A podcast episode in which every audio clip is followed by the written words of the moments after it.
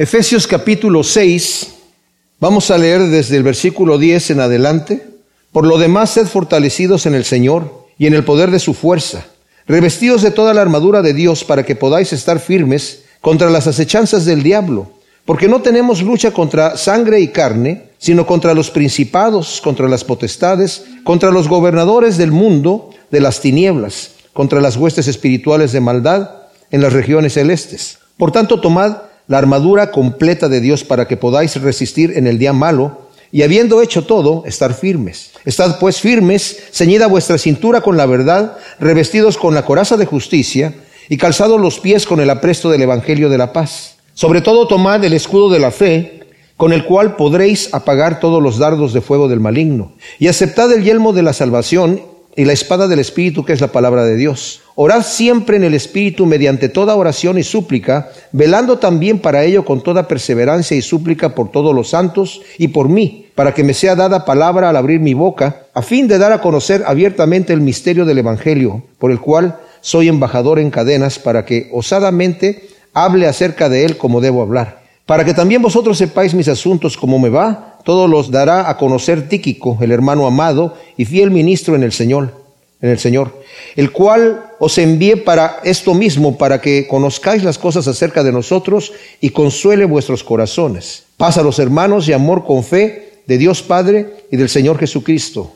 La gracia sea con todos los que aman a nuestro Señor Jesús el Mesías con amor inalterable. Vimos en esta tremenda carta de Efesios que los primeros tres capítulos Pablo los dedica a decirnos lo que Dios ha hecho por nosotros. Voy a repetir algunos conceptos para que los tengamos en mente. Nosotros fuimos creados como seres humanos aquí en la tierra y hemos heredado de Adán su naturaleza. Adán fue creado inocente, pero pecó y al pecar cambió su naturaleza. Y nosotros cuando nacemos ya nacemos con esa naturaleza pecaminosa, nacemos siendo pecadores. No somos pecadores porque pecamos, sino pecamos porque somos pecadores.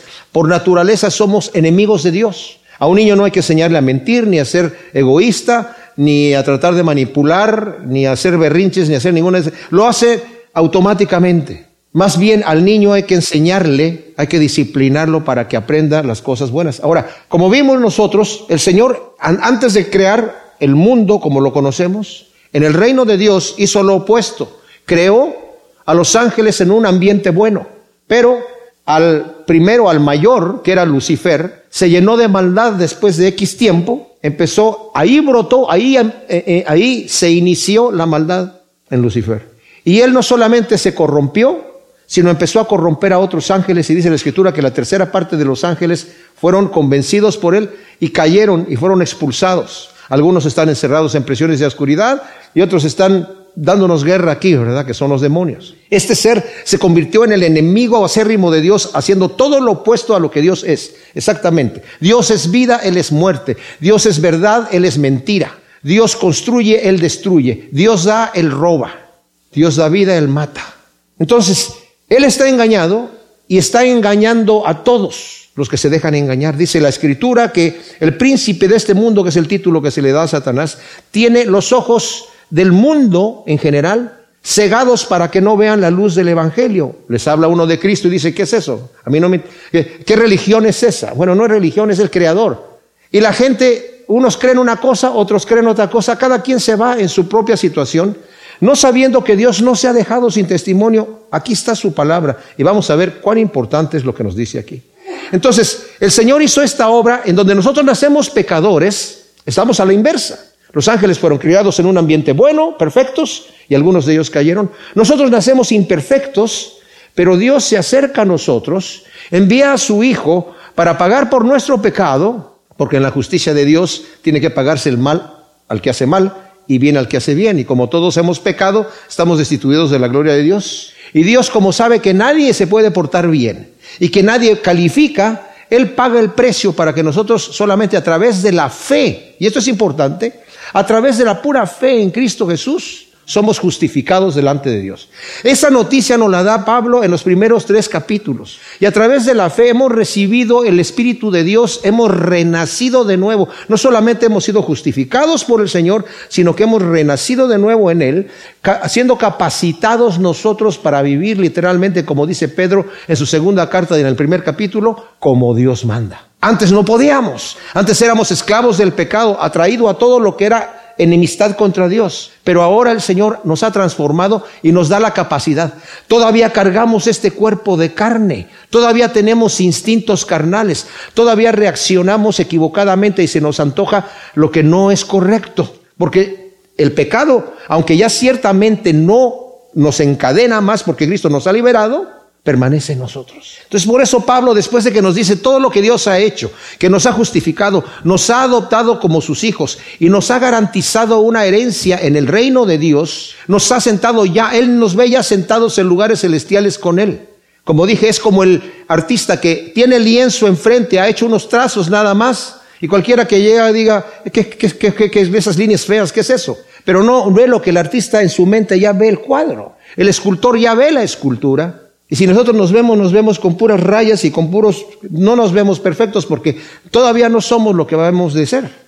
Estamos en el proceso y Dios está trabajando con nosotros hasta que lleguemos a la imagen de Cristo Jesús, hasta que podamos ser, como dice Pablo, imitadores de Dios, hasta que podamos hacer, como dice Juan, andar como Cristo anduvo. Y ese es un proceso que Dios está haciendo. Entonces Pablo, en la segunda parte del libro, está dando diferentes instrucciones en cómo debemos nosotros fijarnos de cómo debemos vivir. Pero no nos dice hasta que nos dice lo que Dios ha hecho, porque es imposible para nosotros vivir adecuadamente si no primeramente llegamos por fe a Cristo Jesús, el Señor nos hace nacer de nuevo, nos da su espíritu, entonces nos capacita para que entonces ya podamos hacer las cosas que Dios quiere que hagamos. Y empieza a dar instrucciones, debemos ser humildes, debemos estar unidos, debemos someternos unos a los otros. Y luego empieza a decir todas estas cosas que en la cultura de Pablo en esta época eran una locura. Como expliqué, el, el padre de familia, el pater familias, era la autoridad máxima en la familia.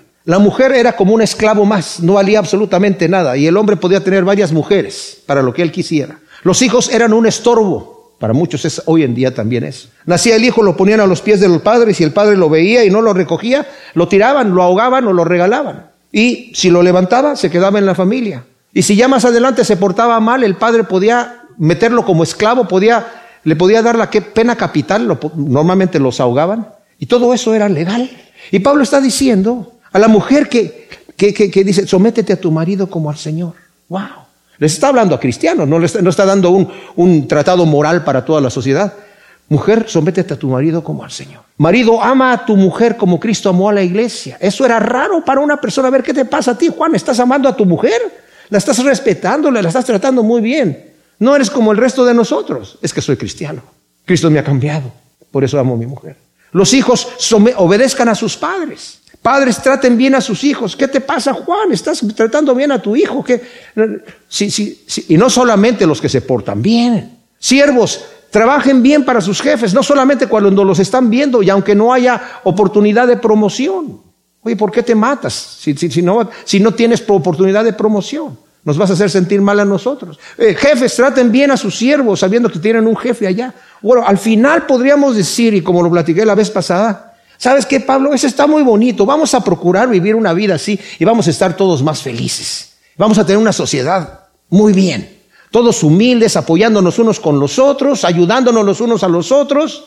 ¿Verdad? Trabajando bien en la congregación, ayudándonos a esta congregación como una familia, nos preocupamos los unos por los otros como debemos hacer, las mujeres sometidas a sus maridos, los maridos amando a sus esposas, sí, cómo no, y los hijos obedeciendo a sus padres, los padres están tratando muy bien a sus hijos.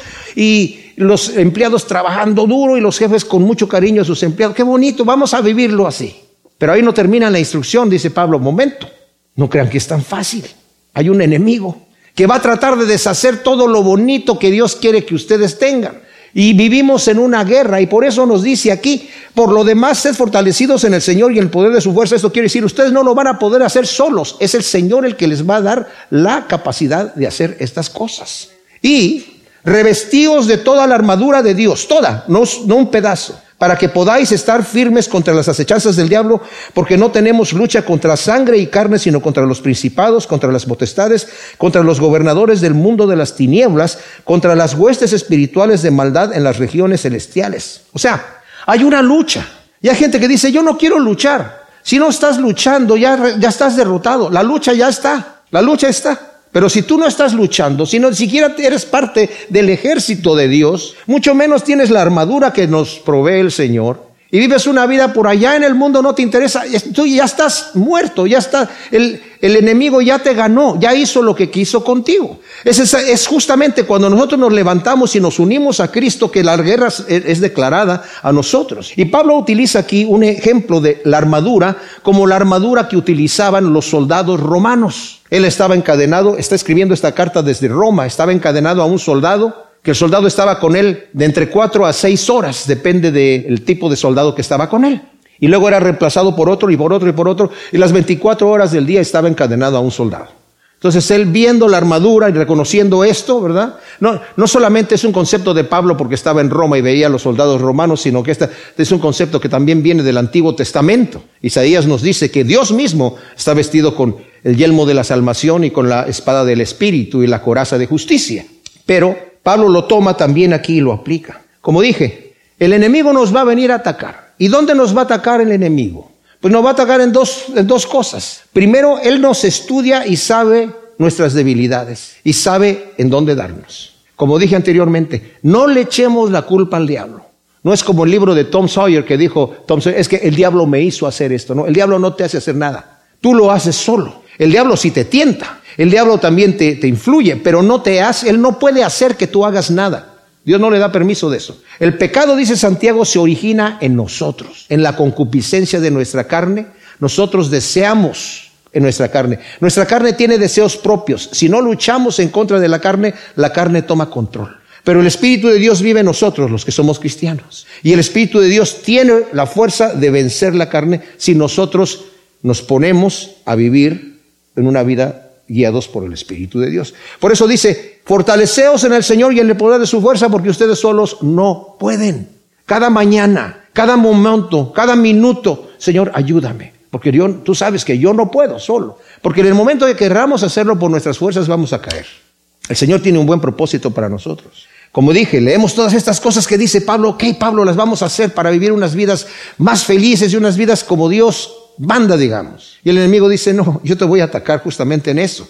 En que tú no ames a tu esposa como Cristo amó la iglesia. Y que tengas motivos y pretextos para que eso sea así. A que la mujer no se someta al marido porque es un tal por cual en que el, hijo no obedezca a sus padres porque son anticuados y sus caminos no sirven y esos viejos ya no saben lo que están diciendo, y que el padre no ame a su hijo porque es un rebelde y es un grosero y, que, y que el empleado no obedezca a su amo porque le está demandando mucho y no le paga mucho y no le da oportunidad de promoción y que el jefe maltrate a sus empleados. O sea, en esas cosas justamente en la unidad en la iglesia, en la unidad en la familia, en la unidad en la sociedad, en todas las áreas que Pablo nos está aconsejando aquí, cómo vivir una vida santa, nos va a venir a atacar el diablo.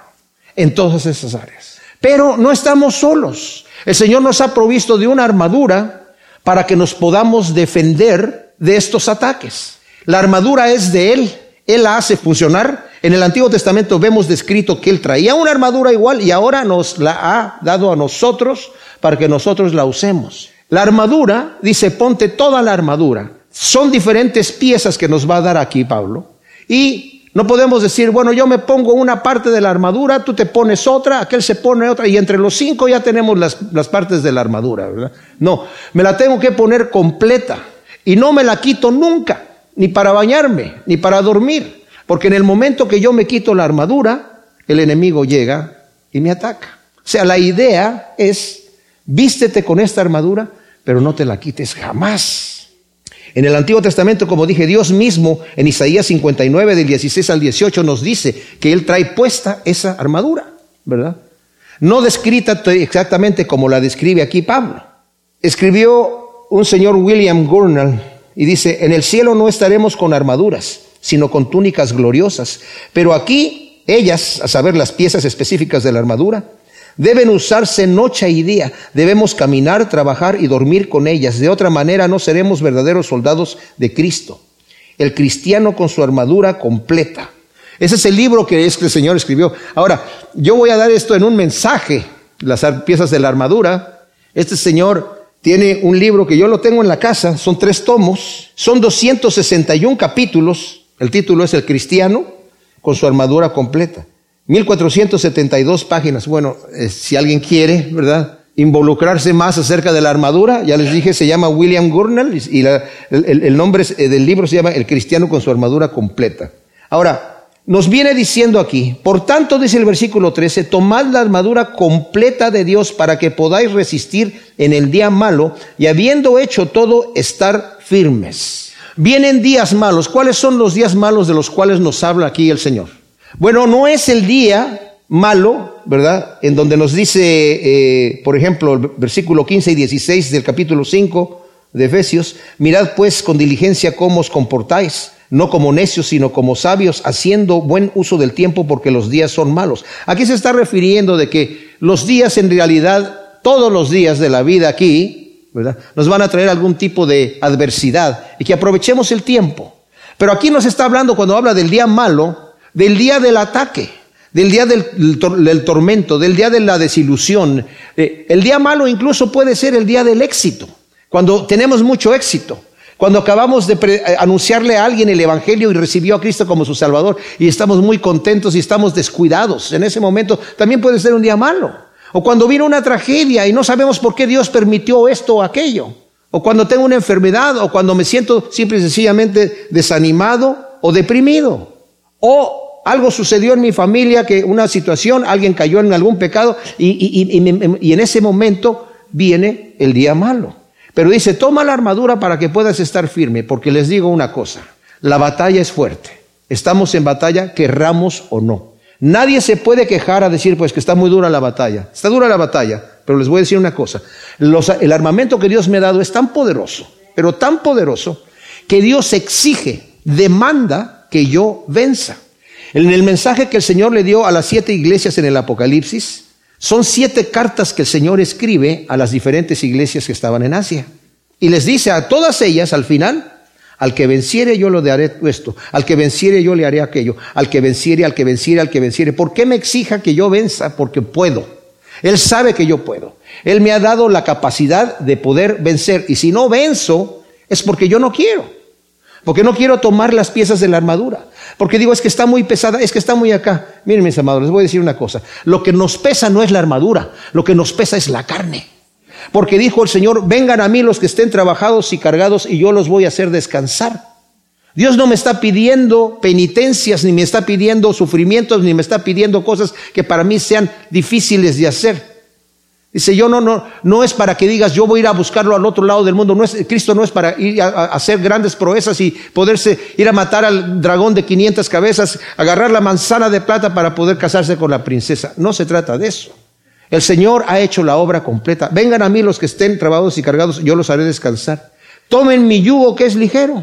Y como dije, el yugo es para que dos animales anden arando en la misma dirección. Y el yugo que el Señor me da es para que yo me lo ponga para ser guiado. ¿Y quién está del otro lado? Él. Él me está guiando en el camino que quiere que yo vaya. Y Juan dice, sus mandamientos no son gravosos. Se hace gravoso cuando yo me opongo, cuando yo quiero hacer la voluntad de mi carne, entonces me pesa servir al Señor. Pero cuando me entrego, cuando me rindo delante del Señor, el Señor me lleva de la mano, tranquilamente.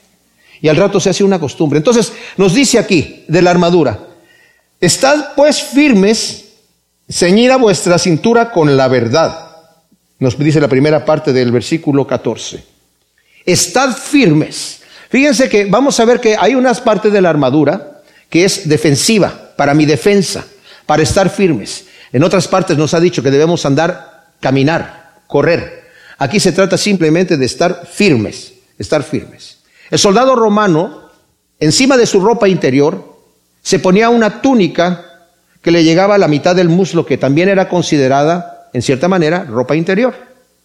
Y para trabajar, así, era, así andaban, bueno, ese era el soldado romano. Sabemos que, por ejemplo, los, los judíos traían unas túnicas más largas, De cualquier manera, aquí está diciendo, estad firmes, ceñida vuestra cintura, la primer pieza que nos da aquí es la verdad. O sea, te pones un cinturón. Había un cinturón de cuero que el, soldado romano se ponía y era un cinturón fuerte que iba a sostener la coraza, iba a sostener la espada, pero también era un cinturón que decía, que designaba a la persona para trabajar. Por eso la escritura muchas veces dicen, ceñid vuestros lomos y denle para adelante, ¿verdad? O sea, ceñirse, ¿qué significaba? Cuando la persona estaba descansando, estaba con su túnica así nada más. Cuando iba a trabajar, la persona normal, que no era soldado, se ponía un cinturón y se subía un poco la túnica para poder tener acción y poder trabajar, para salir a trabajar. En el caso del soldado romano, su túnica era más corta, le llegaba hasta la mitad del muslo y se ponía ese cinturón de cuero, que era un cinturón fuerte, pero que dice aquí que es la verdad. La verdad de manera objetiva y de manera subjetiva. O sea, ¿qué quiere decir objetiva? Que Cristo es la verdad y vino para dar testimonio de la verdad. Él dijo, yo soy el camino, la verdad y la vida, y nadie viene al Padre sino por mí. La verdad, lo que es cierto.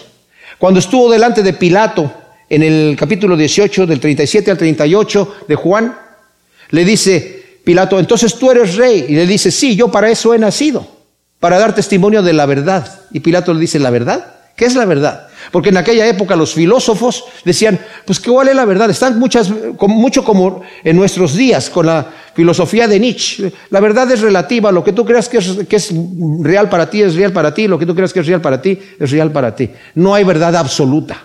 Pues saben qué, la realidad es que sí hay verdad absoluta. Lo que es real es lo que es la verdad. Entonces dice aquí, ciñete con la verdad, Cristo es la verdad que además de ser lo que es real y verdadero, es también el Evangelio de nuestra salvación. En Efesios 1, 13, en 2 de Timoteo 2, 15 y Santiago 1, 18 nos está hablando acerca de la palabra de verdad que es el Evangelio de Dios. Cíñete también con la palabra de verdad, que el Evangelio es la buena nueva que Dios te da. Ahora, en manera subjetiva, es lo que nosotros hacemos. Debemos hablar siempre con verdad. Debemos ser verdaderos en lo que decimos. En otras palabras, no ser mentirosos. Nos ceñimos con la verdad, la verdad de lo que es Cristo, la verdad de lo que es realidad, y nos ceñimos con la verdad porque nosotros somos personas que decimos la verdad. El diablo es padre de mentira y todo lo que su dominio está fundado en el engaño y en el error. Ahora, ¿y a Dios le molestará la mentira? ¿Se acuerdan cuando Anaías y Zafira llegaron delante de Pedro y habían vendido su heredad y le dijeron, este, trajeron un dinero, le dijeron, vendimos nuestra heredad y aquí está el dinero de, todo lo que nos costó en la que la vendimos. Y Pedro le dice a Ananías, oye Ananías, ¿por qué puso Satanás en tu corazón engañar a Dios? La heredad era tuya, si tú la vendías o no la vendías era tu decisión.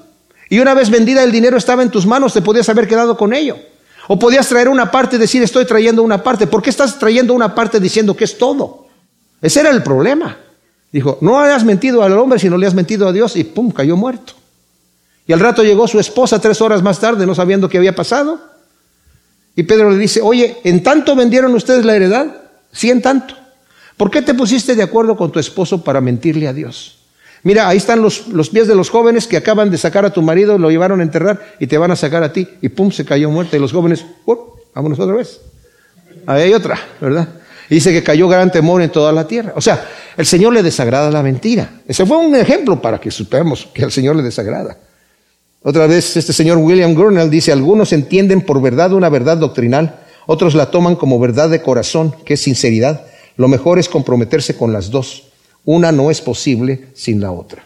Ahora, Efesios 6, del versículo 14, volvemos a leer, Pablo nos está diciendo aquí acerca de la armadura que debemos nosotros tomar, que es la pieza de defensa y ataque que el Señor nos ha dado en la lucha espiritual que tenemos, porque aunque querramos o no, como dije, estamos en una lucha espiritual. Y el Señor pretende que nosotros venzamos esa lucha espiritual. Y esa lucha espiritual se hace más eh, visible a nosotros cuando nosotros nos unimos a Cristo, porque antes no la sentíamos. Por eso muchas personas dicen, oye, a mí me iba muy bien, estaba yo muy tranquilo, de repente me hice cristiano y me empiezan a llegar pedradas por todos lados y ataques y problemas, tribulaciones por todos lados. Sí, porque antes Satanás ya te tenía ahí, él no ataca a sus amigos, ya los tiene ahí, su propósito es destruir. Él ha venido, como dijo Jesucristo, a matar, a destruir y a robar. Ese es su propósito. Pero tiene a la gente engañada pensando que no hay ningún problema. Tan engañada que hay gente que dice, yo no quiero ir al cielo, voy a llegar allí y Pedro me va a decir, bienvenido al cielo, mira, súbete en esta nubecita, volteate, te voy a poner tus alitas, mira, aquí está tu arpa, ve, alaba. Hoy, no, ¿ese es el cielo? No, no, yo quiero ir con mis amigos, allí en el infierno vamos a tener una pachanga, pero eterna. Pues no es así le tiene los ojos cegados. El mismo Satanás está cegado, él mismo está confundido por cuanto es tinieblas y aborrece la luz. Entonces nos viene a atacar. Ya nos dijo, estad firmes y la primera prenda que nos pone aquí es el cinturón de la verdad. Tenemos que ser objetivamente, sabemos que Cristo es la verdad y que Él nos ha entregado la verdad, que es la palabra del Evangelio de verdad también. Pero en la, forma subjetiva nos dice que nosotros debemos ser veraces en nuestra forma de hablar y ser transparentes. Pero luego nos dice aquí, revestidos con la coraza de justicia. Vimos que el soldado romano, arriba de su túnica, traía ese cinturón que se ponía primero. Y después la coraza de justicia. La coraza era otra parte importante del uniforme del soldado romano. Se colocaba encima de la túnica y consistía en dos piezas de metal o de metal y a veces cuero en la espalda, unidas entre sí y atadas al cinturón que cubrían los órganos vitales. Se unían entre sí por arriba de los hombros y se unían a los lados del costado con cintas de lona o de cuero y luego se ataban también al cinturón para que estuviese protegido el soldado. El carácter del cristiano debe haber una estrecha relación entre la verdad y la justicia que es imprescindible en la rectitud del carácter del creyente cuya vida ha de agradar a Dios y a sus semejantes en cuanto a la rectitud moral se refiere. O sea, como dije, se tiene que manifestar esa justicia en el carácter del cristiano en verdad y en justicia. Al igual que la verdad, y hablamos de eso, la justicia debe entenderse tanto de manera objetiva como subjetiva.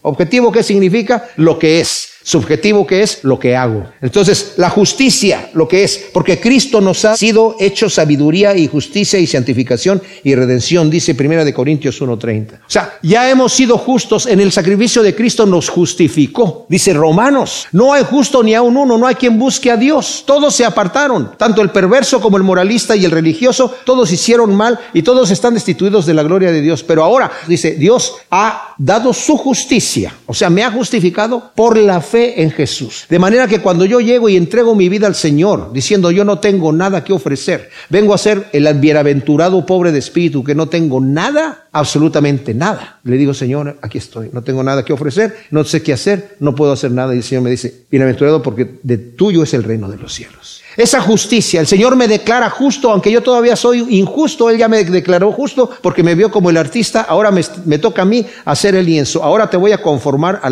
la imagen de Cristo. Es una obra que el Señor está haciendo conmigo. Entonces, la justicia, en manera objetiva, la tengo por medio de Cristo. Me ha justificado y ahora aparezco justo delante de Dios. Ya no un pecador, sino justificado porque el precio ya fue pagado. La fianza fue pagada y la puerta se ha abierto. No solamente me ha liberado, me ha perdonado, sino que me ha hecho hijo suyo, me ha hecho renacer en su reino. Dice John Stott, en las cartas de Pablo justicia casi siempre significa justificación, es decir, la iniciativa de gracia de Dios de poner a los pecadores en buena relación con Él a través de Cristo. Por cierto que no hay protección espiritual mayor que una relación justificada con Dios, haber sido justificados por su gracia a través de la simple fe en Cristo Jesús, haber sido vestidos con una justicia que no es propia sino la de Cristo, estar delante de Dios no condenado sino aceptado, esta es una defensa esencial contra una conciencia acusadora y contra los ataques calumniadores del diablo cuyo nombre en hebreo es Satanás, que significa adversario, y cuyo título griego es diabolos, que es diablo y significa calumniador. Ya no hay ninguna condenación para los que estamos en Cristo Jesús. ¿Quién condenará? Cristo es el que murió, incluso resucitó y está a la derecha de Dios e está intercediendo por nosotros, dice Romanos 8 del 33 al 34. Esta es la seguridad cristiana de la justicia, es decir,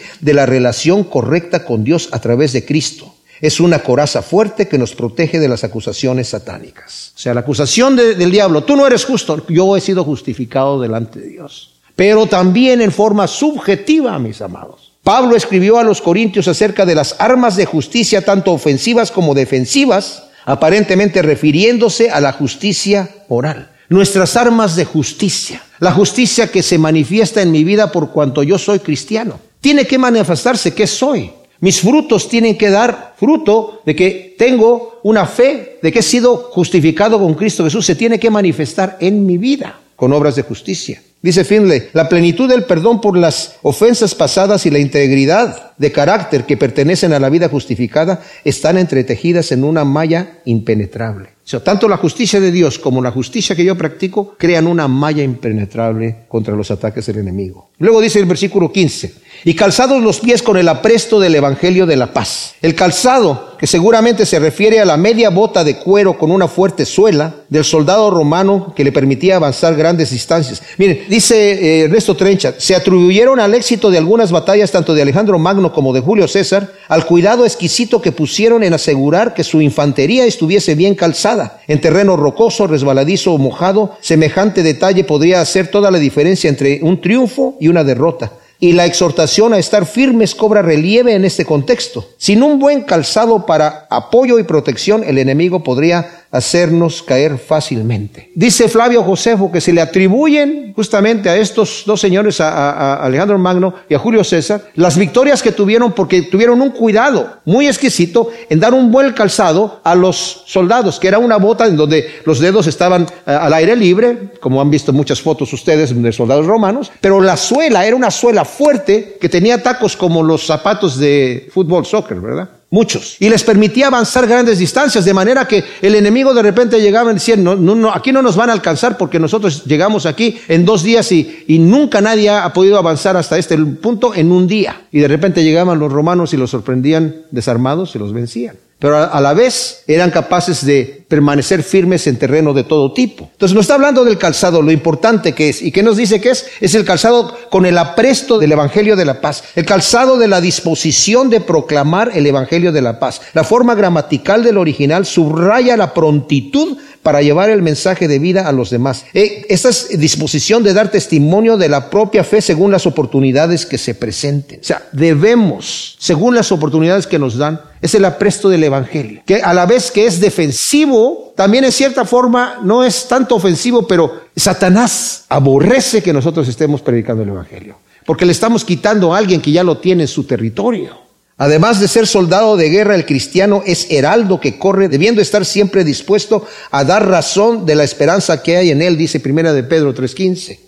Johannes Blau dijo, el trabajo misionero es como un par de sandalias que le han sido dadas a la iglesia a fin de que se ponga sobre el camino y marche para hacer conocer el misterio del Evangelio. En cualquier caso, dice John Stott, el diablo teme y odia el Evangelio porque es poder de Dios para rescatar a la gente de su tiranía, tanto a nosotros que lo hemos recibido como a aquellos con quienes lo compartimos. Así que necesitamos tener atadas nuestras botas del Evangelio. Y que dice Isaías, y lo repite Pablo, bienaventurados los pies que llevan el Evangelio de la paz, ¿verdad? Qué glorioso es eso.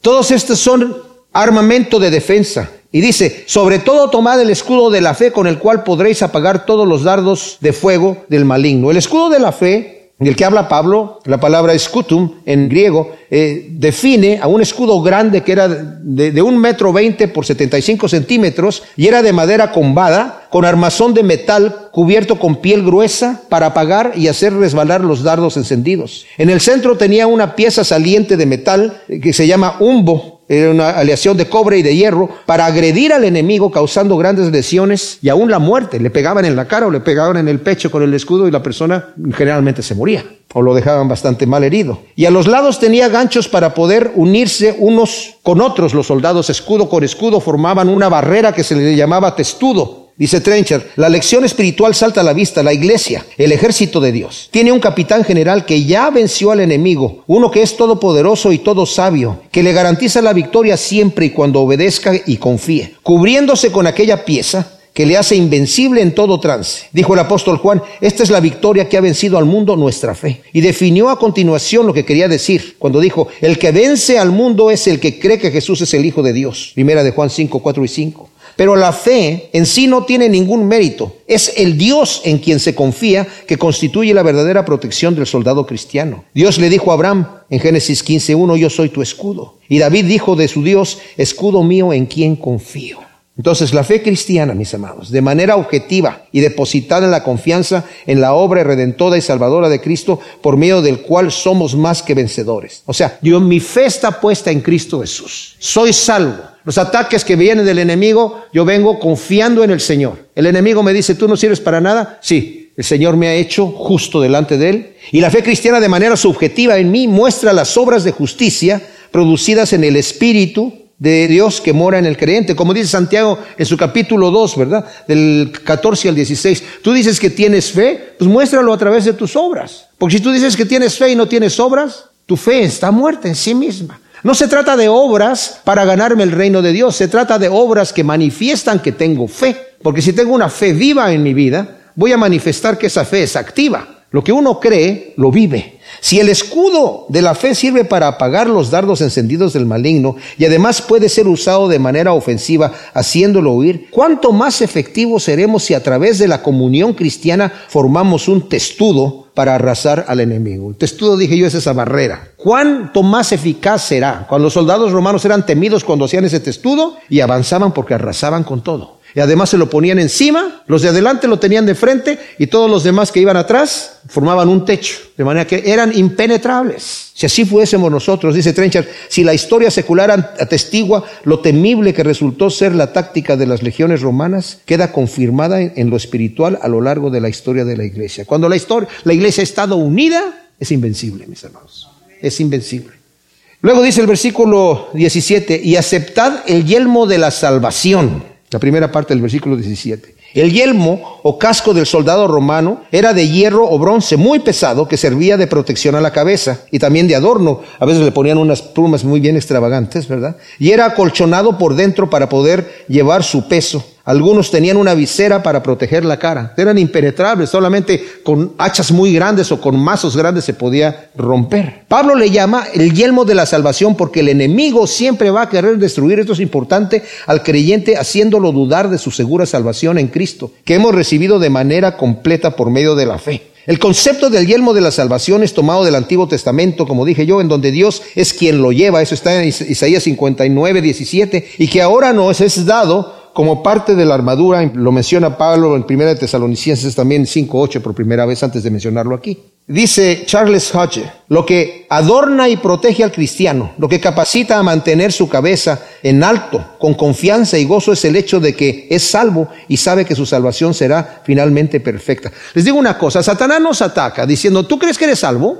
¿Tú crees que eres salvo? No es cierto. Mira lo que estás haciendo. Tú dices que eres cristiano, ¿Eso es, ¿Eso ser cristiano? Entonces nos ataca en la cabeza y dice, tú ponte el yelmo de la salvación. ¿Qué no, no lo compraste tú? Lo compró Cristo, te lo dio Él. Póntelo. No quiere decir esto que vamos a vivir unas vidas cínicas, pero tampoco nos vamos a dejar condenar. Fíjense lo que dice el doctor Martin Lloyd Jones. Ponte el yelmo de la salvación. Significa que cuando eres atacado, abandonado, probado, tentado, y el diablo viene y te dice no tienes nada, más vale que te salgas de eso. El cristianismo hace promesas falsas, no las cumple, déjalo, abandónalo, salte de ahí. Tú debes responder, no, no he sido engañado por esa enseñanza. Siempre he sabido que hay pasos y etapas en la salvación. Uno, yo sé que he sido salvo del castigo del pecado. Eso ya está. Cristo ya me salvó del castigo del pecado. He sido salvo del castigo del pecado. Sé que estoy siendo salvo del poder del pecado. O sea, todavía tengo pruebas y caídas y todo eso, pero estoy siendo salvo. Voy de gloria en gloria. Voy caminando. No soy lo que quiero ser, pero no soy lo que fui antes. Voy, estoy en un proceso. Estoy caminando, estoy caminando. Estoy siendo salvo del poder del pecado.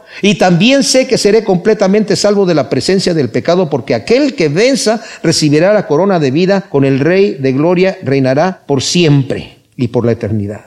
O sea, son etapas, mis hermanos. Vamos por escalón en escalón, de etapa en etapa, de gloria en gloria, dice la Escritura. Y luego dice la espada del Espíritu. Dice, también toma la espada del Espíritu, que es la palabra de Dios. La espada del Espíritu, la palabra aquí es Mahaira, que era una espada corta como un machete o daga alargada que servía para atacar al enemigo de cerca. No la espada grande que traían los jinetes o los verdugos, ¿verdad? Sino, o los generales. Era una espada para, para atacar. Estaban con el escudo de un lado y, podían atacar con, con, esa espada. A esa se está refiriendo. En museos podemos ver espadas antiguas de siglos anteriores que en nuestros días resultarían obsoletas por ser muy grandes y pesadas, porque las armas y tácticas de guerra han cambiado mucho y se han sofisticado, sobre todo por la tecnología. Esas espadas que vemos en los... ni las podríamos levantar nosotros si son obsoletas. ¿Y saben qué, mis amados? Muchos ven a la espada del Espíritu, que es la palabra de Dios, como obsoleta. ¿Tú realmente crees esto? ¿Tú crees esto? ¿Tú crees que es inerrante la palabra de Dios? ¿Que no fue escrita por hombres? ¿Tú crees que no tiene errores de traducción? ¿Tú confías que esto lo escribió por el Espíritu? ¿Fue ungido una persona para escribirlo? ¿Tú crees que eso es palabra de Dios? ¿Tú crees que eso funciona? El diablo siempre ha cuestionado la veracidad de la palabra de Dios. A Eva en Génesis 3 le dice, con que no pueden comer de todo el árbol que usted quiere. No, sí, yo puedo comer de todos los árboles que podamos, pero de ese no, porque dice Dios que, que muramos. Oh. ¿Y tú le crees a Dios? ¿Tú crees que dijo eso? ¿Tú le crees? No vas a morir, sino que sabe Dios. Y siempre va a cuestionar. ¿De veras tú crees eso? ¿Tú crees la palabra de Dios? Carlos Marx, mis amados, dijo a principios del siglo XX que el cristianismo se inventó 200 años después de Cristo y que Cristo era una figura mitológica que fue inventada 200 años después de no haber existido y que fue incluido en muchos de los documentos que su gente inventó llegando el Nuevo Testamento a ser un documento sin ningún valor. Muchos en Europa y en Estados Unidos lo predicaban desde el púlpito en sus iglesias, produciendo individuos que no creían que el uso práctico de la escritura lo consideraban solamente un documento histórico. Es bonito tenerlo ahí en la casa, pero es un documento histórico, pero no creas que lo que está diciendo ahí es verdad. ¿Cómo que Adán y Eva? Oh, ¿a poco tú crees en Adán y Eva? ¿En qué crees tú? ¿En la evolución?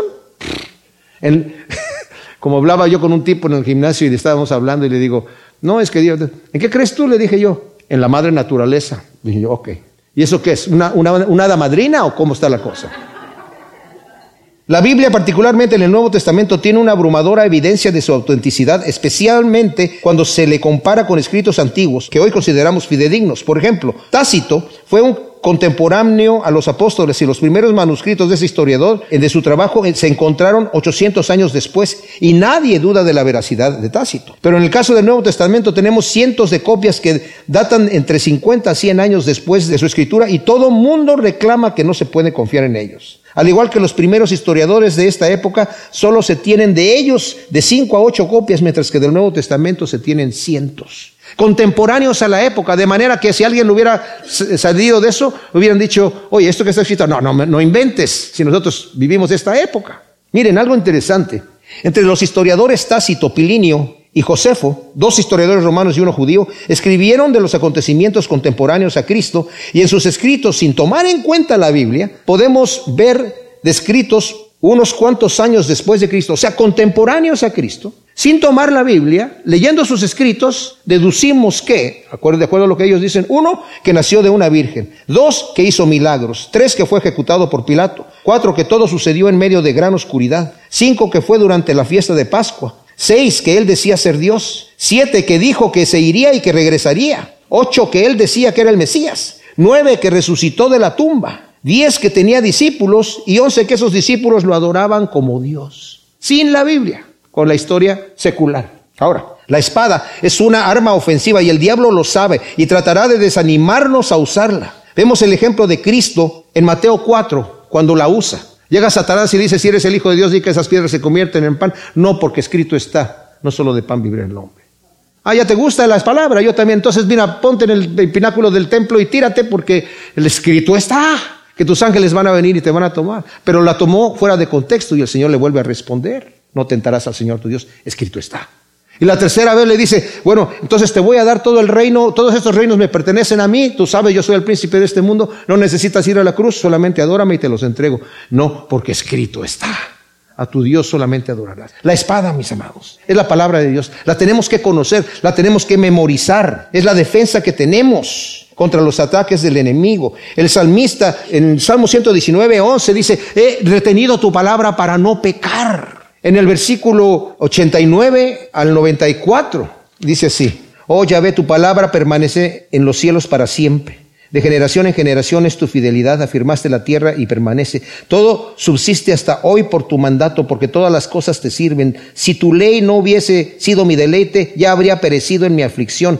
Jamás me olvidaré de tus preceptos, porque con ellos me has vivificado. Tuyo soy, sálvame, por cuanto he escudriñado tus preceptos. O sea, tú me diste vida por medio de tu palabra. La oración, bueno, luego nos dice aquí, orad siempre en el Espíritu mediante toda oración y súplica, velando también para ello con toda perseverancia y súplica por todos los santos y por mí, para que me sea dada palabra al abrir mi boca, a fin de dar a conocer abiertamente el misterio del Evangelio, por el cual soy embajador en cadenas, para que osadamente hable acerca de él y de cómo debo hablar la oración junto con la palabra forman una alianza de ofensa contra las huestes de maldad. Es grandemente temida por el enemigo, ya que el ataque es en el poder de Dios y no tiene barreras de tiempo ni tiene barreras de lugar. En Hechos 6 del 1 al 4, los discípulos dijeron, nosotros vamos a poner aquí diáconos que se encargan de servir porque nosotros nos vamos a dedicar a la oración y a la palabra. Vienen juntas. El enemigo teme al cristiano más débil de rodillas. Al más débil de los cristianos en rodillas, de rodillas, el enemigo le teme, porque sabe que es una arma que está en contra de él. Con la oración no estamos ordenando a Dios que haga su trabajo, tampoco le estamos dando permiso de actuar, sino que por medio de ella nos sometemos a la voluntad de Él y nos llenamos de su amor y cuidado por los suyos. La oración, como dice 2 Timoteo 3:16, nos corrige y nos instruye en justicia las instrucciones del apóstol son claras y aprendidas del maestro. Dice, debe de hacerse mediante el Espíritu, con toda oración y súplica, velando en ello, haciéndolo con toda perseverancia, súplica por todos los santos. Y notemos que Pablo cuando dice, y oren por mí, no está pidiendo para ser liberado de la cárcel, está pidiendo para que el Señor le dé de nuevo, para saber hablar de la palabra de Dios. Dijo eh, eh, Charles Spurgeon, el pastor puede decir el mismo mensaje y tener diferente efecto. El efecto lo tiene cuando hay personas que están orando por él. Cuando peleó eh, Josué contra eh, Amalek, que los atacaron cuando venían de Egipto, se subió Moisés y le dijo a, Josué, este, tú pelea con, ellos, yo, yo voy a ir, ¿a dónde vas Moisés? Me voy a a, la punta del cerro, allí. Ah, qué bueno. Bueno, no le digo eso.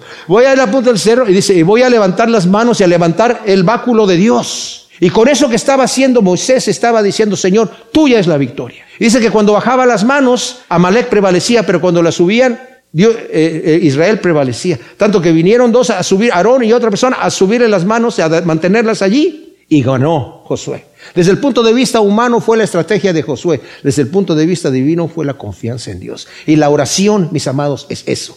Le estamos entregando a Dios. Ahora, la oración nos cambia a nosotros porque nos da el corazón de Dios. Cuando nosotros oramos, cuando el Señor envió a sus discípulos, les dijo, la mies es mucha y los obreros son pocos. ¿Y, ahora qué hay que hacer? ¿Va a salir a trabajar? No, hay que pedirle al Señor que envíe obreros. Y ellos al orar, su corazón cambió. Ahora ustedes son los que van. Ustedes mismos van a ir, pero porque han estado orando.